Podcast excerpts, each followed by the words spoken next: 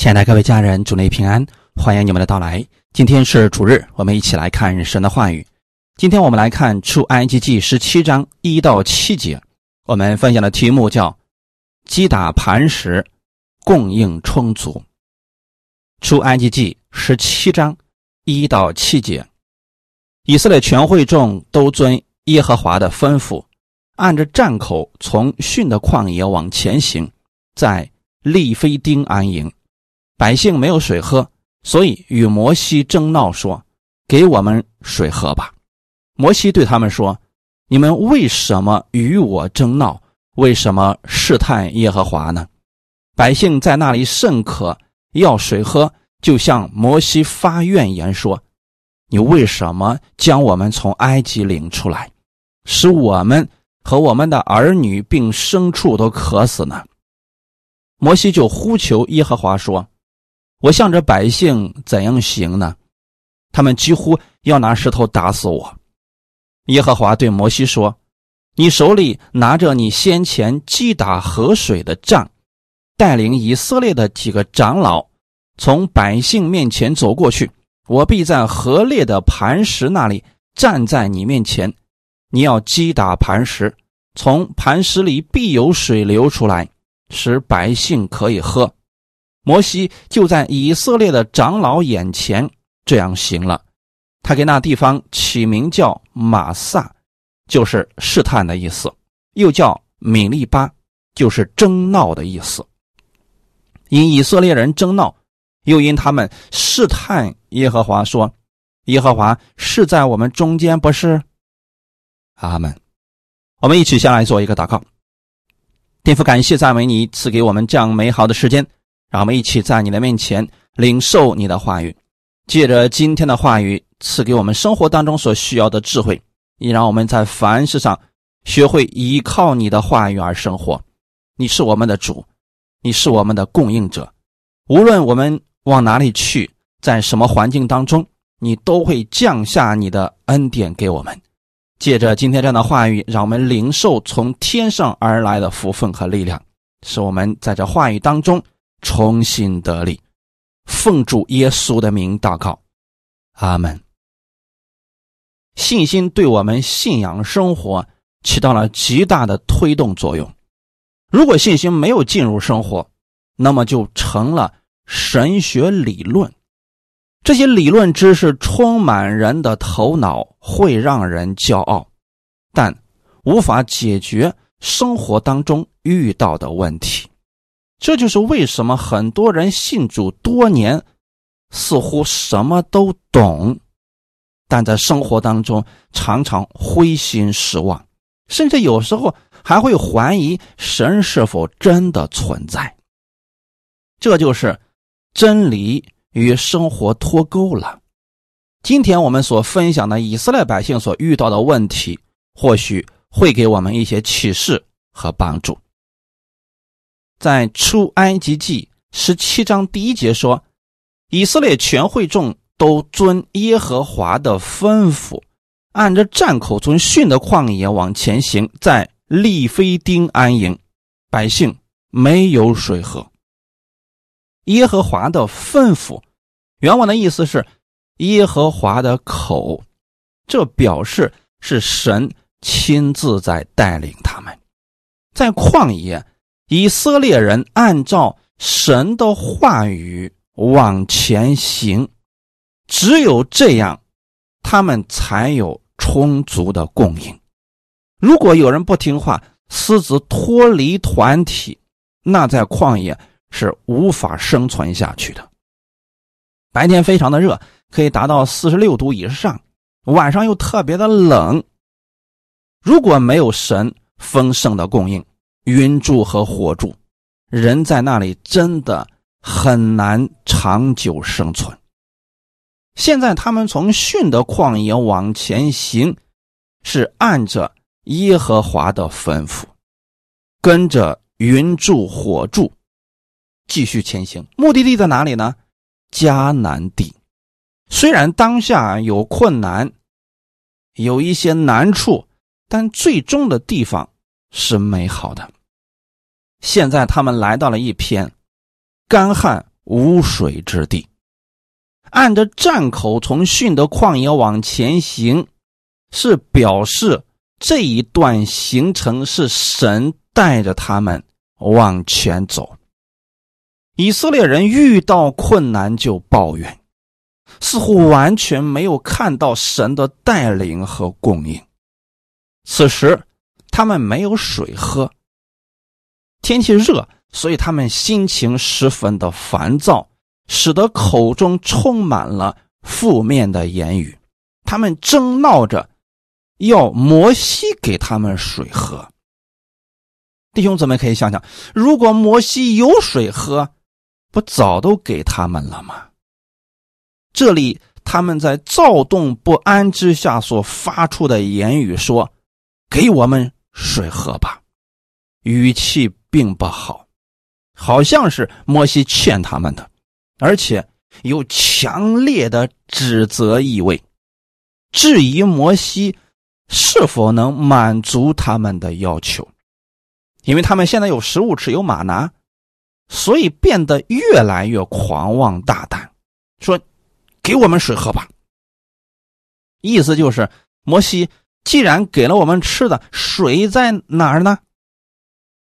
当时摩西说：“你们。”为什么与我争闹？表示摩西自己也无法解决这个问题。为什么试探耶和华呢？试探其实就是表示不相信。这不单是与摩西争闹，并且是信不过神。摩西指出，他们实际上是在向神挑战，信不过神。他们并不相信神能供应他们的需要。过去经历过那么多的神迹，竟然无法全心的相信神。我们记得在十五章最后的时候，从舒尔的旷野到马拉这个地方，他们三天没有水喝，在马拉找到了苦水，也不能喝。神用自己的大能，让他们有了水喝。不但给了他们甜的水，同时也给了他们律例典章，明明的告诉他们，就是要试验他们是否听神的话语。现在到利菲丁，再一次遇到了问题，也是没有水喝。完全相同的事情，但以色列人好像忘记了神的作为，一点信心也没有，只看到了当下的困难，根本看不到神的大能。那过去神能让苦水变成甜的，现在难道不能供应他们水吗？似乎百姓没有把目光放在。神的大能上，只是一味的看自己当下的环境。如果我们现在遇到困难了，只是盯着自己的问题，不停的看这个问题会被无限的放大，到最后，我们的脑袋里边充满的就是这个问题，完全看不到神的能力了。神迹奇事并不能让人产生持久的信心。甚至神迹如果每天都发生，大家就习以为常了。虽然当下没有水喝，但神的供应一直都在呀。在训的旷野，他们没有吃的了，神赐下了鹌鹑，从天上降下了马拿。虽然这些都在，马拿每天还可以去捡取，但是他们想。有马拿，不代表有水呀？难道神还能从天上弄下水来吗？他们的眼目只放在这个地上，没有想到神无所不能。因为在旷野，遍眼望去，一点水的痕迹都没有，所以他们又没有信心了。以色列人太善忘了，不应该忘的这么快。在那么短的时间内，神在他们身上行了多少大事啊！可是他们只看环境，只看问题，却没有看到比环境更大的神。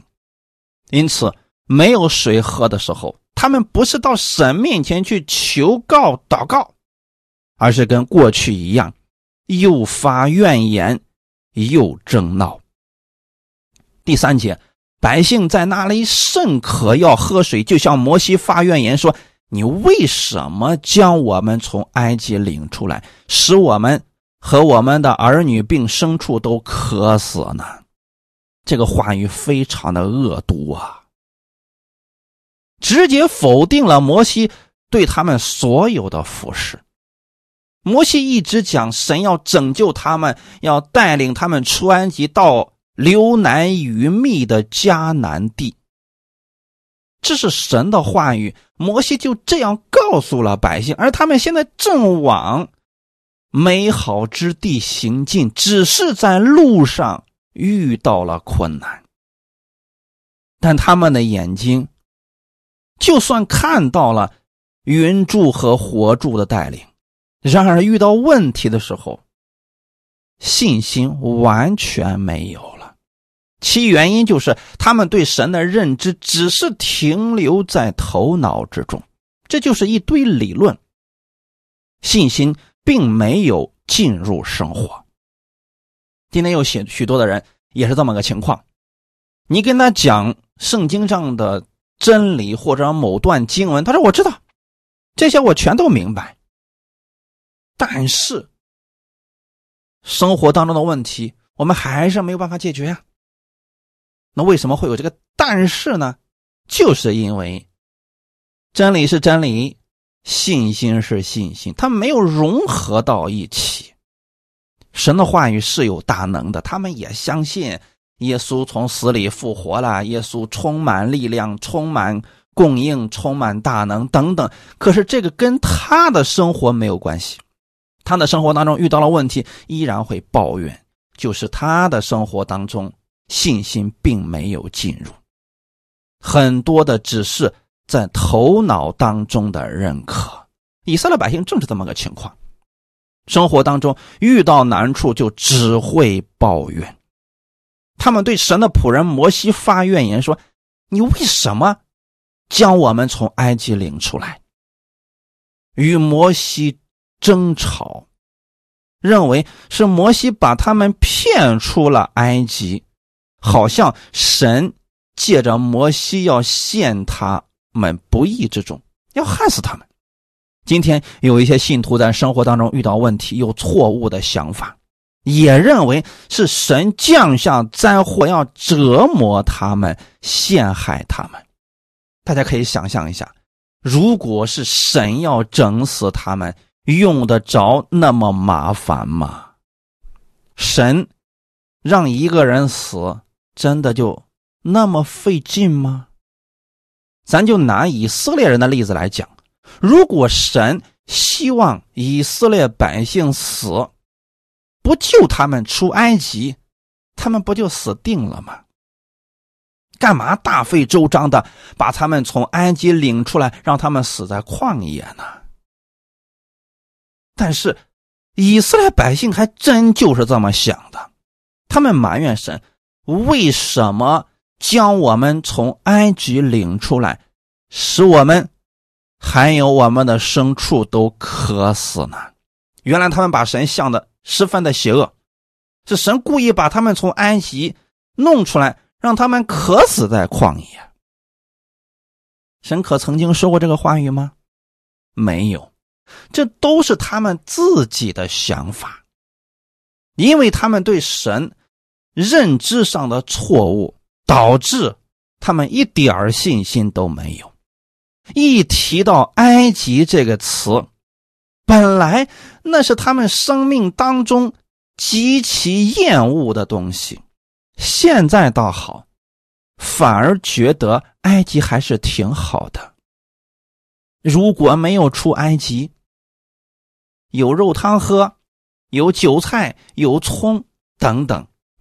可是他们忘记了，就是他们在埃及的时候闹着要离开，因为痛苦的受不了了。现在在旷野遇到了这么一点小问题，反倒觉得埃及挺好的。人的想法有时候真的很奇怪。有一些信主多年的人就怀疑说：“如果我没有信主，或许不会遇到这些问题吧？”你看，自从我信了主，犯一点错，神就管教、刑罚，用各种意外折磨。但如果没有信主，可能比现在还要好一点吧。在他们的心中，神就是一个特别喜欢折磨人的神，一点恩典都看不到啊。人若看不到神的恩典，那就不存在信心了，特别容易忘恩负义。过去神拯救以色列百姓，行了那么多的大事，现在。全都给忘了，只觉得神要弄死他们，所以他们把所有的愤怒都发到了摩西的身上。此时的摩西遇到这样的问题该怎么办呢？如果你是服侍人员，全心的希望跟随你的人越来越好，但是不幸他出现了问题。一股脑的把所有的愤怒都发到你身上，就说：“就是你带领我信的耶稣啊！如果我不信耶稣的话，就不会有这些事情发生了。”这个时候的你，是不是跟摩西一样呢？那又该怎么办呢？看我们本文的第四节，摩西就呼求耶和华说：“我向着百姓怎样行呢？他们几乎要拿石头打死我。”正确的做法，在我们遇到困难、遇到难处的时候，要呼求耶和华，也就是要向我们的天父祷告。你的心里边要正确的来认识神，神是赐福的神，不是降灾祸的神。他愿意你在凡事上依靠他的话语得胜。并且他爱你，愿意把更多的祝福给你。因此，无论你在生活当中遇到什么样的难处，要向他呼求，这才是遇到问题的正确打开方式。可惜，经过那么多次的神迹奇事，以色列百姓还是没有学会凡事依靠神。你至少应该学会遇到事情先祷告吧。他们连这个都没有学会呀。因此，我们在服侍别人的时候，要照顾到别人的信心。如果他是初信者，或者完全没有真理在心中扎根，那么他遇到难处的时候，表现出来的样子。就会和以色列人一样，遇到问题就抱怨，各种负面的言论不断的出来。这个时候你不要打断他，要先让他都说出来，不要觉得这个人都信主这么多年了，怎么会发生这样的事情呢？生命的大小和信主的年数多少还真没有太大的关系，关键在于。生命是否成长了？有的人信主几十年，连自己是否得救都不清楚呢。如果摩西的生命不是经过了长达四十年的磨练和造就，遇到这么多人的抱怨，估计真的就不想干了，受不了啊！如果你身边有十个人同时都埋怨你，你可能都受不了了，更何况是一两百万的人呢？而且这些人在旷野可以随时拿起石头来把摩西给打死了。此时的百姓已经完全不可理喻了。就算你一心为他们好，现在这个环境之下，他们要水喝，没有水。说什么都没有用啊。摩西也知道，当下百姓的信心就在这里，那你怎么办呢？他就是要水，所以他求问神说：“我向着百姓怎样行呢？”他把问题抛给了神。我们看看神的回复，第五节到第六节。耶和华对摩西说：“你手里拿着你先前击打河水的杖，带领以色列的几个长老从百姓面前走过去。我必在河裂的磐石那里站在你面前。你要击打磐石，从磐石里必有水流出来，使百姓可以喝。”摩西就在以色列的长老眼前这样行了。阿门。所以说，遇到问题，我们向神祷告，从神那里一定会给我们答案。如果你遇到问题，就去找人去倾诉，人或许给你的答案并不能解决你的问题。但如果说你已经养成了凡事去求问神，从神那里得着启示和力量，那么你真的会得着安慰，得到完美的答案。现在，神对摩西说：“你手里拿着你先前击打河水的杖，这个杖是过去摩西在旷野四十年牧羊的时候所用的杖。这个杖是牧羊人用来保护羊群或者击打野兽用的。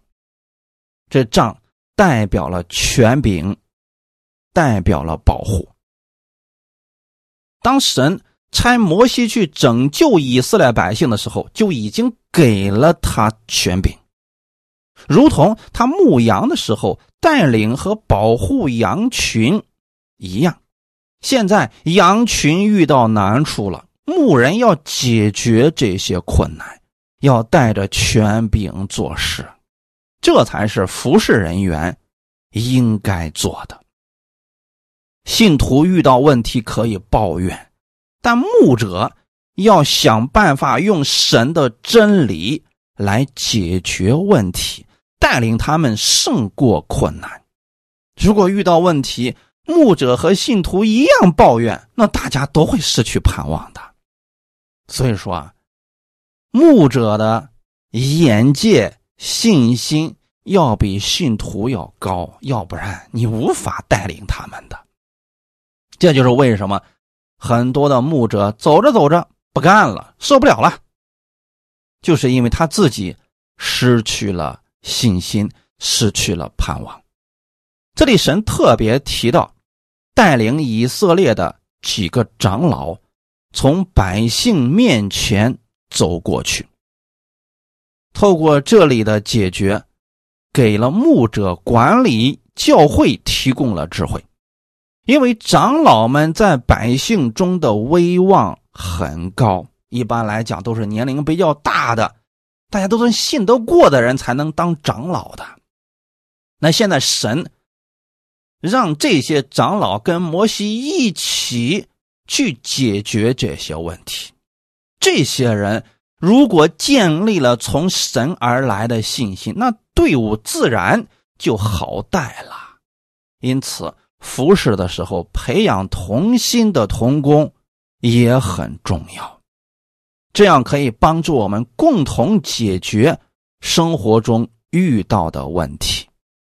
如果总是你一个人的带一群人，有时候你真的会越来越累的，因为你并不可能做到面面俱到。有同工可以帮助你分担这些问题。神告诉摩西，到河裂的磐石那里，神要站在他的面前。很明显，河裂的磐石，摩西是知道在哪里的。在这里要给大家强调一下，神拣选摩西去带领以色列百姓走过旷野那一段路，是摩西最熟悉的。他已经在那个旷野当中带领羊群四十年了，别的可能不熟悉，但这个地方他非常的熟悉。从这里我们可以看出来，如果我们在生活当中当下遇到了困难，当你胜过这些困难之后，你去服侍其他人、安慰其他人，更有信心和力量。阿门。别的摩西可能不会，但这个他是知道的。从这个角度上来看，摩西在旷野的四十年并不算浪费，他特别熟悉这一片旷野，像哪个地方有什么大的石头，叫什么名儿。莫西是知道的，换一个人都不可能做到这一点了。所以当下你所遇到的难处、问题，等有一天你去服侍其他人的时候，你就知道如何告诉其他人胜过这些问题了。你胜过了，你自然就觉得容易简单了。这个时候，你就能安慰那些跟你遇到。相似问题的人了，阿门。摩西到了河裂的磐石那里，击打磐石，磐石里必有水流出来，使百姓可以喝。这是摩西相信神呐。如果他不曾在旷野里做过这样的事儿，那很难有信心去相信这些的。为什么磐石里会有水呢？说法不一。有人说这个石头下面有泉眼，也有人说这只是一个预表。其实啊，没有这件事情啊。啊以色列百姓不是真的渴了，那就是想通过这个事情来教育我们要听神的话语，要不然的话，啊神就不高兴了。其实。查看一些过去的资料是可以看出来的，这事儿是真实存在的。那么这些水又是从哪里来的呢？这明显是沙漠，沙漠里怎么可能会有水呢？很明显，地下有泉眼这个事儿不现实。如果有泉眼，早都被人发现了。如果说这只是个预表，这事儿也不正确。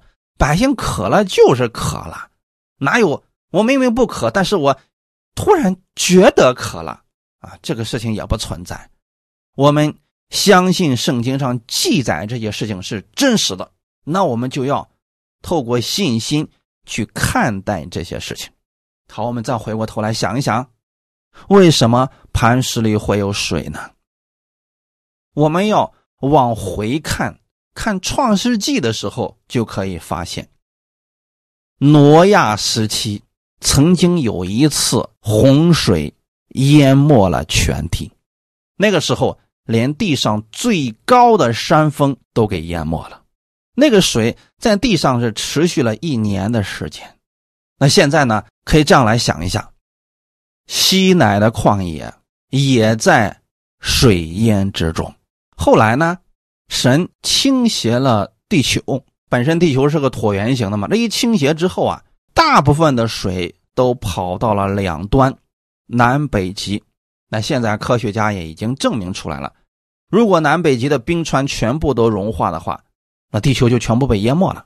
可以从侧面证实了挪亚洪水的那个真实性。那还有一些呢，就是进到了一些岩石里边去了。原来在西南的旷野呀，这个大磐石中间都是空的，这些水呢泡的时间久了，这些水就进入到这个中空的岩石里边去了。然后呢，当这个水下去之后，表面那一层岩石又封起来了，水就被牢牢的锁在了里边，中空的存在。有人说了。怎么会有这样的事情呢？其实有，世界上有很多奇特的地貌当中，有的水是在岩石当中。你比如说，在非洲有那个猴面包树，它那个水呢是在树心里边，因为它那个地方也非常的热，所以说那个猴面包树它的树心里边就存了很多的水，所以当地的人就把那个树挖开，哎，从里面就可以获取到很多的水分。只是说呢，在西乃的旷野，现在呢是石头当中有这些水分。摩西在旷野四十年，他是知道这件事情的。他带着羊群在旷野一直放牧，旷野里边哪有水呀？所以他在这四十年当中就发现了一件事情，可能是无意之间吧。击打磐石，哎，小磐石里边突然出现了水，这不就够羊群喝了吗？这个事儿啊，摩西应该是知道的。但现在的问题是什么呢？一两百万百姓要的水啊，那可不是一群羊那点水能供应得了的。所以摩西遇到这个事儿的时候，他也确实不知道该怎么办。你总不能让百姓去一个一个岩石里边去敲吧，这也不现实。现在百姓这样急躁的心情，必须要给他们水喝，所以神就带领摩西到河裂的磐石那儿，说把这个磐石击打了，这里边就会出来水，给百姓喝，牲畜也可以喝了。摩西是相信这一点的，后面跟着那些长老们，他们是没遇到过这些事儿，因为他们对这片旷野并不熟悉，所以让他们去做这个事儿，估计他们真找不着那块磐石在哪儿。但摩西他是知道的，所以我们服侍神啊，并不难，很多就是我们过去自己所经历的事情，我们胜过了，我们知道神的大能了，所以我们用这些对神的认知和经历。去服侍其他人，安慰其他人，带领其他人走出困境。摩西到了河裂的磐石那个地方，击打磐石，果然有水就流出来了。也就是说啊，无论在哪个地方，神都有充足的供应。不管是马拉的苦水，还是以林充足的供应，或者说。在一望无际的旷野沙漠当中，神依然会供应他们所需要的一切。这是我们要对神应当有的信心。我们看看当下我们所处的这个社会，工作很难，家庭很难，很多的问题不断的出现，以至于说许多人。对生活失去了信心和盼望，那我们不能把眼目放在这个世界上啊！如果看他们的负面的消息，越看越消极啊，你也会失去盼望、失去信心的。那我们应该往哪里看呢？向上看，你要看到神丰盛的供应、充足的供应。就算是在旷野，神还给你预备了充足的供应，只要击打磐石，就会有水流出来。不但百姓够喝，牲畜也够了。那这块磐石给我们的启示到底是什么呢？我们看一段经文，《哥林多前书》第十章一到四节。弟兄们，我不愿意你们不晓得。我们的祖宗从前都在云下，都从海中经过，都在云里海里受洗归了摩西，并且都吃了一样的灵食，也都喝了一样的灵水。所喝的是出于随着他们的灵磐石，那磐石就是基督。阿门。看一下这段经文。保罗从属灵里边给我们解释了这段经文，弟兄们，我不愿意你们不晓得，我们的祖宗从前都在云下，从海中经过。这指的是以色列百姓从埃及出来，在云柱下生活，从海中经过，是指他们过了红海，都在云里海里。受洗归了摩西，这指的是当他们过了红海之后，就相当于说受洗了。神分开红海，他们从中经过。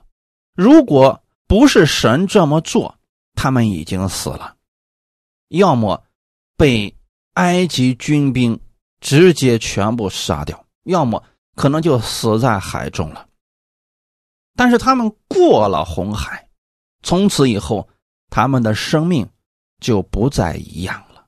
在神看来，他们已经归到了主的名下，所以在这里提到，在云里、在海里受洗归了摩西，就是指他们跟从了摩西。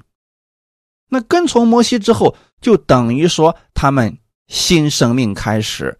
新生活也开始了，因此神供应给他们马拿，保罗在这儿称这为属灵的食物，因为它不是从地上产出来的，乃是神直接从天上降下来的。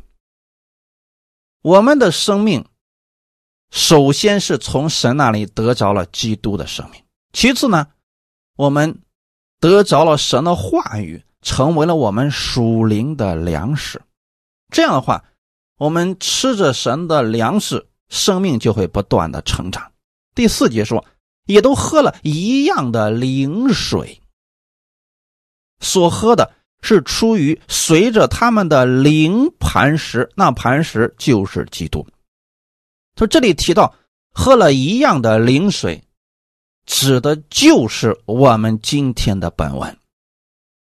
当他们没有水的时候，没有盼望的时候，神让摩西击打河里的磐石，从这个磐石当中出来了水，供应了百姓。按理来讲，这里不该有这么多的水的，但是神给他们预备好了，而且是充足的供应，击打磐石，供应充足。所以神在这里称这个磐石为灵磐石，那指的是谁呢？耶稣基督。所以击打磐石流出活水，磐石预表耶稣基督，活水预表圣灵。我们再一次回到新约圣经当中，耶稣基督为我们的罪上了十字架。在上十字架之前，他被击打了，就跟摩西击打磐石一样。耶稣基督被击打了，为什么他要被击打呢？遍体鳞伤。以赛亚书里边告诉我们，因他受的鞭伤，我们得了医治。原来。耶稣基督被击打，我们就可以得着医治。这是我们身体上所能够得着的部分。那么还有一点呢，就是从耶稣的身体里边也流出来了水。当他的血流尽以后，最后流出来的是水。因为有一个兵丁要看耶稣到底死透了没有。拿着枪在他的肋旁刺进去，这时候有水流出来了。耶稣流出宝血，使我们所有的罪都已经被洗净了。那最后流出来的水，你可以称之为活水的预表，这个指的就是圣灵。阿门。因此，耶稣在十字架上为我们所成之功，不仅仅使我们罪得赦免，还给了我们活水的供应，圣灵。因此，现在当你接受耶稣为救主的那一刻，活水的圣灵就进到了你的里边，就等于说，你也吃了。灵食喝了灵水，他们这会成为我们属灵的充足供应。就算是在旷野，有云柱，有火柱，有灵石，有灵水，你一无所缺呀。使徒行传第一章四到五节，不要离开耶路撒冷，要等候父所应许的，就是你们听见我说过的。约翰是用水施洗，但不多几日，你们要受圣灵的洗。这是圣经当中告诉我们的。在那个时期，耶稣他要为我们的罪而死。然后他回去了，告诉门徒们不要离开耶路撒冷。这个时候呢，神要把活水浇灌在信徒的身上。约翰用水施洗，我们所有相信耶稣的人要受圣灵的洗。这圣灵的洗到底是怎么样个洗法呢？其实就是。你邀请耶稣成为你的救主，就在这个时候呢，圣灵就会住在你的心里。这是在你信主的那一刹那，这个事儿就已经完成了。圣灵就住在你的里边，不会再离开你了。格林多前书十二章十三节说：“我们都从一位圣灵受洗，成了一个身体，隐于一位圣灵。我们吃生命的饼，就是主耶稣的话语；也要喝生命的水，就是圣灵。这里就告诉我们，属灵的生活非常的重要啊百姓可以有马拿每天吃。”也就相当于说，今天你呢，每天可以去读神的话语啊，有话语可以吃了。但是光有吃的还不行，如果没有喝的，你会像以色列百姓一样烦躁的。那这时候怎么办呢？怎么去喝这灵水呢？这就是圣灵。耶稣基督在十字架上已经被击打过了。圣灵已经降下来，住在我们信耶稣的人的里面了。这时候，我们要让圣灵发挥作用，渴的时候就要喝他所给出的活水。最初的时候出现在什么地方呢？五旬节的时候，一百二十个门徒在马可楼上祷告，他们同心合意的横切祷告。等候父所应许的圣灵，果然，圣灵降下来，充满了他们，他们整个人都发生了改变。圣灵没有充满他们之前，他们心中十分的害怕。当时他们也有神的话语啊，包括十二个门徒在内，他们跟了耶稣三年多，但是依然会很害怕。就这些话语呢？这些零食一直都有，但缺的是什么？水。所以光有吃的还是不行的，还必须要喝水呀。直到五旬节的时候，圣灵充满了他们，然后他们的腹中就流出了活水的江河。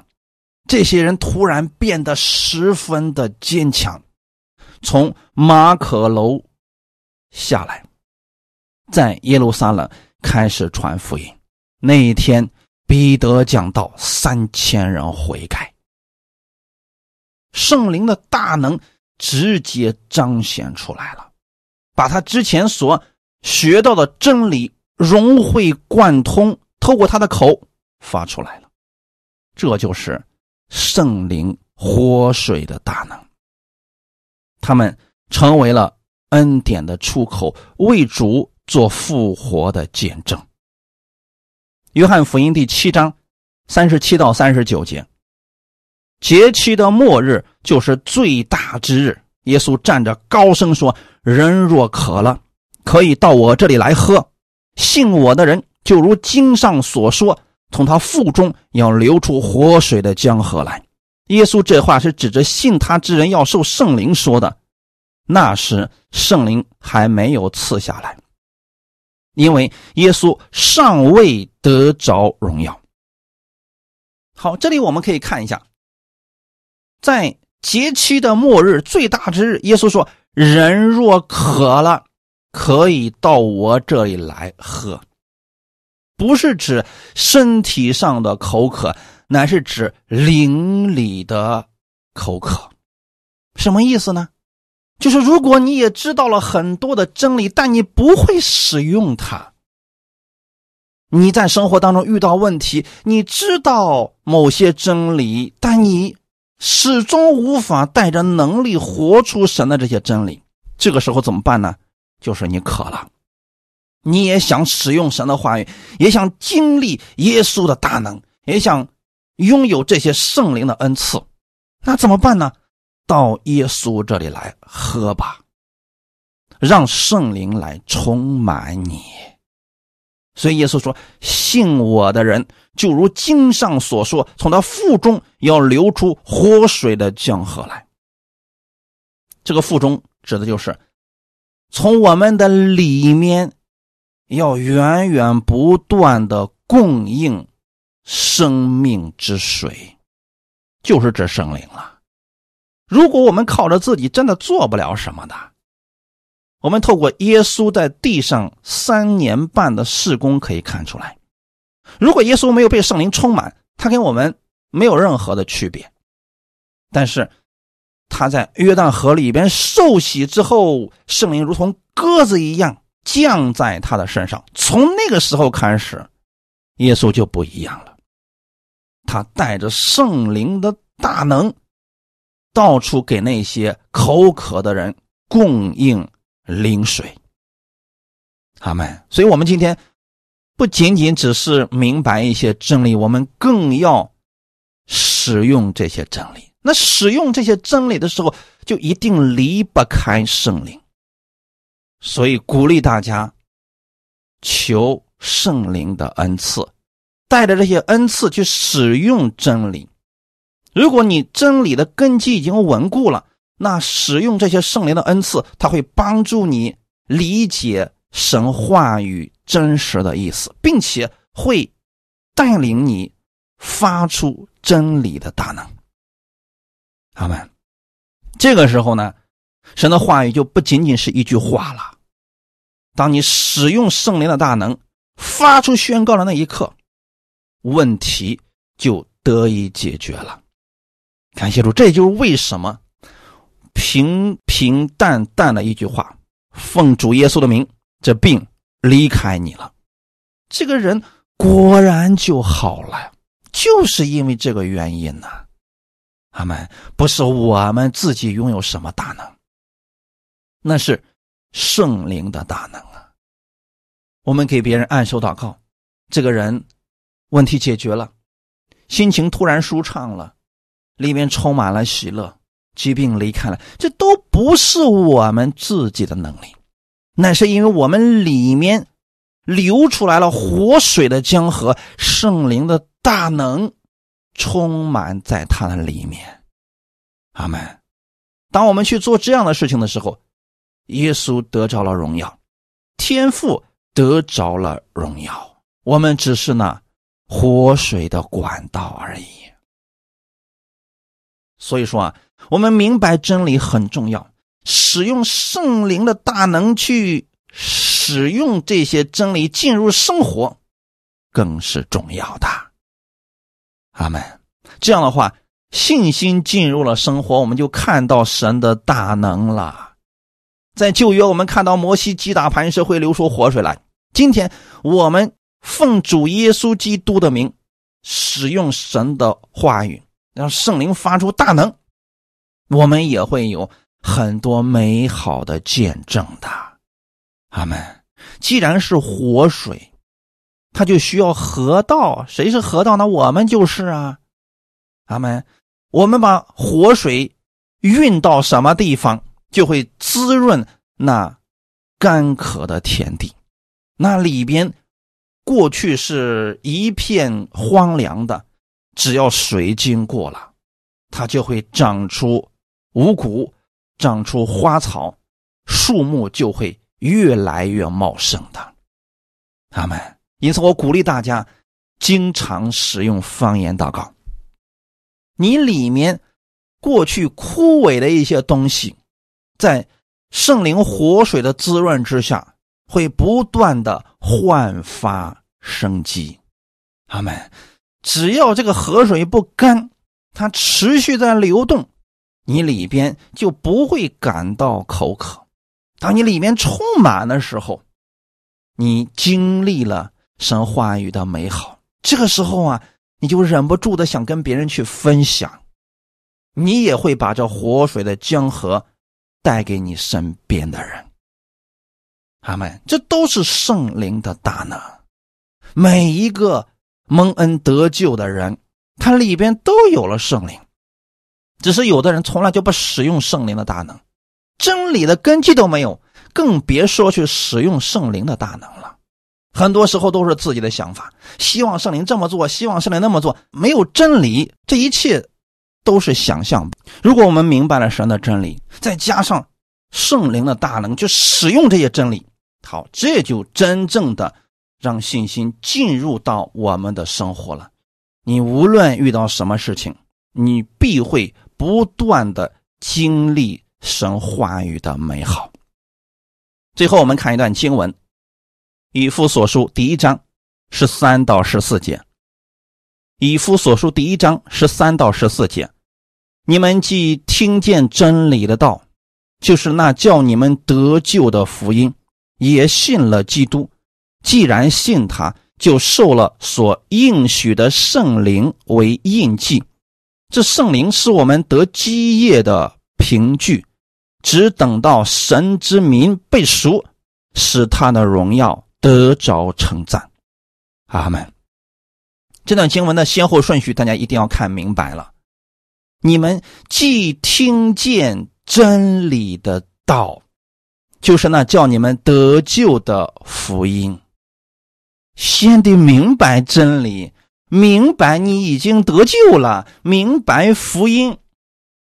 然后你再去提使用圣灵的恩赐吧。很多人连真理都没有明白，就想去使用圣灵的大能，这会乱用的。也信了基督，既然信他，当你信耶稣的时候，你就受了所应许的圣灵为印记，这就像一个记号一样。你信明白了，知道为什么你得救了，知道耶稣到底为你做了什么好，圣灵在你里边已经住着了。这个圣灵就是我们得基业的凭据。原来啊，我们得着圣灵不仅仅是为了得救，这个是我们得基业的凭据啊。基业是什么？你的赏赐的部分。如果说啊，我们今天仅仅是为了得救，你信耶稣就得救了呀。圣灵住在你里边了，那这个住在里边，你还是得救的呀。所以圣灵好像就没什么作用了吧？为什么我们还要使用圣灵而生活呢？这是让我们得基业的。如果我们的地上生活当中使用圣灵的大能去启动真理，这会发出大能，改变我们的生活，改变我们所遇到的所有的问题。这就让我们得着基业了。这个基业不仅仅在地上让我们得福分，在天上我们还有赏赐。直到什么时候呢？只等到神之民被赎，也就是这个事情要持续到耶稣基督第二次再来，使他的荣耀得着称赞。原来啊，我们生活当中想经历神话语的大能，要使用圣灵的能力。你不断的使用圣灵的能力，你就不断的见证基督的荣耀。到将来有一天我们到天上的时候，我们会发现，原来啊。神给了我们如此多的恩典，在他的荣耀当中，我们看到了神给我们丰盛的赏赐和供应。愿我们弟兄姊妹在生活当中明白真理，用圣灵去使用这些真理进入我们的生活，这就是让信心进入生活。我们会见证更多他的美好，期待在你身上有更多美好的见证。我们一起来祷告，天父，感谢赞美你。谢谢你给我们预备如此美好的时间，在你的真理当中，我们得着了供应。摩西击打磐石，就有活水流出来，供应了百姓和牲畜所喝的。耶稣基督被鞭打，使我们身体得着医治。因他受的刑罚，我们得了平安。今天圣灵就住在我们的里面，我们也有了充足的供应。在你的话语当中，我们看到了盼望。我们愿意使用圣灵的大能，借着真理进入我们的生活，让我们也像耶稣一样，在凡事上依靠你，依靠你胜过各样的环境，依靠你胜过各样的问题。我们相信你比各样的问题都大。我们带着盼望，期待着美好的结果。新的一周开始了，无论我往哪里去，我相信圣灵与我同在，他会帮助我，让我更多的明白真理，并且使用真理，更多的经历你，也使用我，让我成为这美好的管道，供应我身边的人也更多的认识你。一切荣耀都归给你。奉主耶稣的名祷告，阿门。